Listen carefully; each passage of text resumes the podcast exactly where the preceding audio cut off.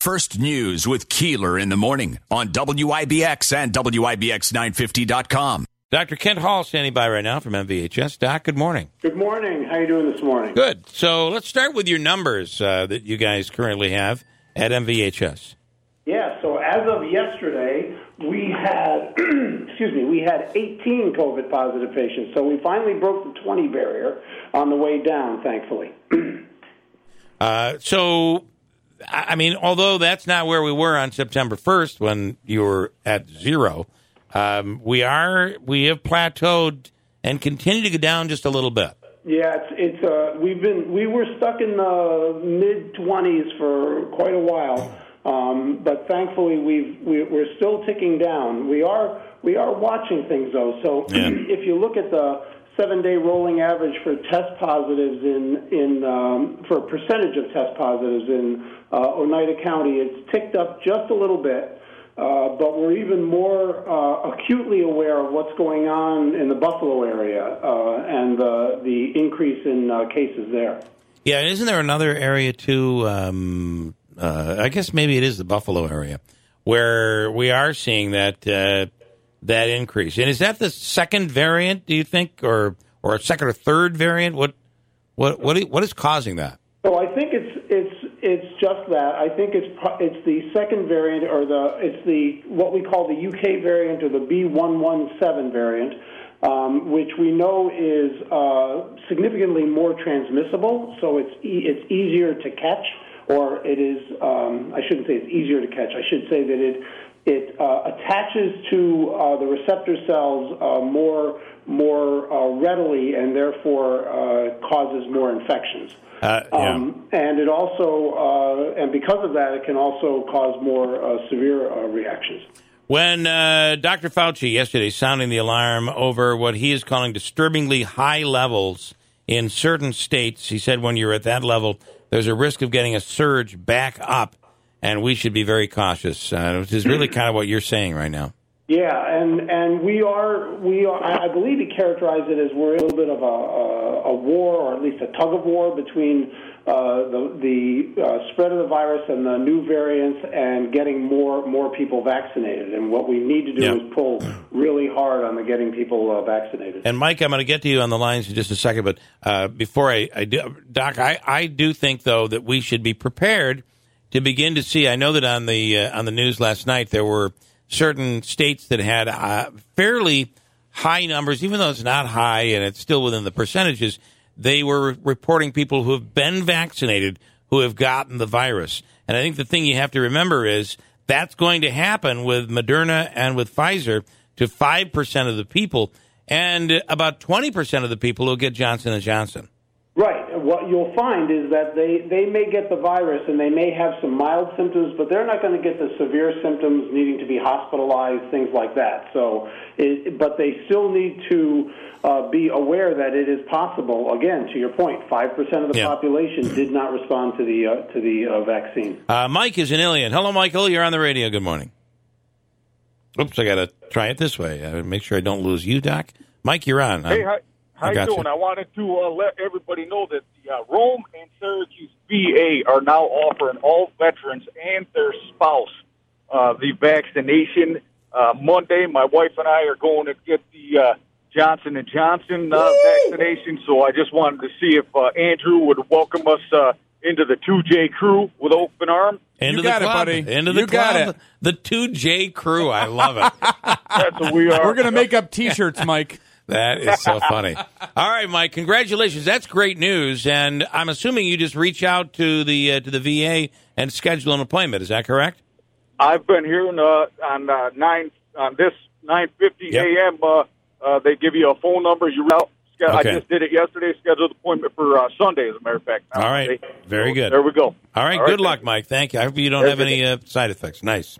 Okay. I hope uh, so, too. Okay, uh, Doc. That's uh, that's good news. We're seeing a lot of that beginning to happen from pharmacies to, uh, uh, in this case, the VA. The the the, the vaccination is becoming more prevalent. Yeah, it is, and know we have we have uh, appointments available here in the Mohawk Valley Health System as well. Uh, and so, and, and you know, to your point, you know, the county does, and I believe this, I believe the state does, although I'm not 100% certain about that. And pharmacies and uh, urgent care centers, basically, go in and get vaccinated. That that's my that's my mantra.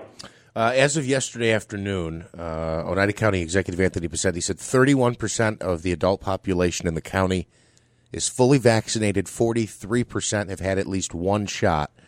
And uh, I think what's important to mention, because there's been there had been a shortage, and people have been expected, you know, that they're going to wait. It's not my turn yet. I just anybody listening to this know that there are thousands of doses of vaccines available this weekend that you can sign up for. Uh, the full Get list is on our website. Yeah, Yeah. I think a lot of and- times people they they hear oh it's 16 and older, and then they're listening to this.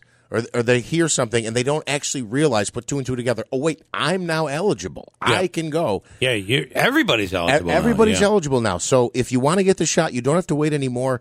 Uh, OCGov.net, you can call the Herkimer County Health Department. He mentioned the veteran. Uh, MVHS has it. Uh, uh, primary urgent care has. I mean, it's all over. There's no reason you can't get it right now. Uh, and Doc, Doc, the other the other part of this is that um, we're you know I, I, I you can listen to the political talk all you want, and it's not going to mean anything. There will be places that you will not be able to go, events you will not be able to attend if you are not able to prove vaccination. Syracuse University just uh, added their names to the list uh, that students will not be able to return in the fall without the vaccination.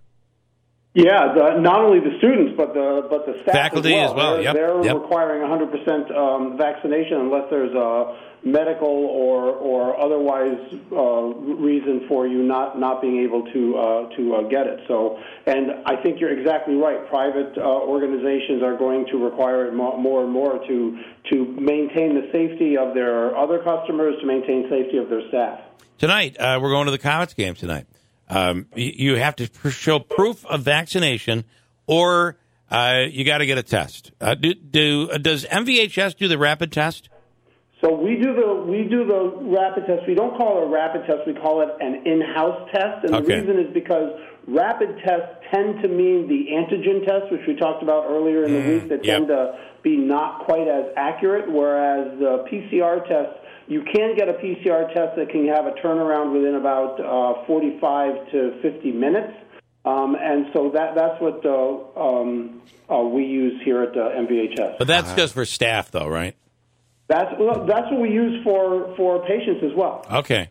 What about uh, radio staff? radio I people, mean, yeah. uh, we got to get a test go? today. Me and Jeff both have to get a test today. So we're, you know, Is, um, is, it, is it like a thing where you sign up and you can get a test, doc, or So if you, I, I, No. I don't think I want to go out, out on that limb.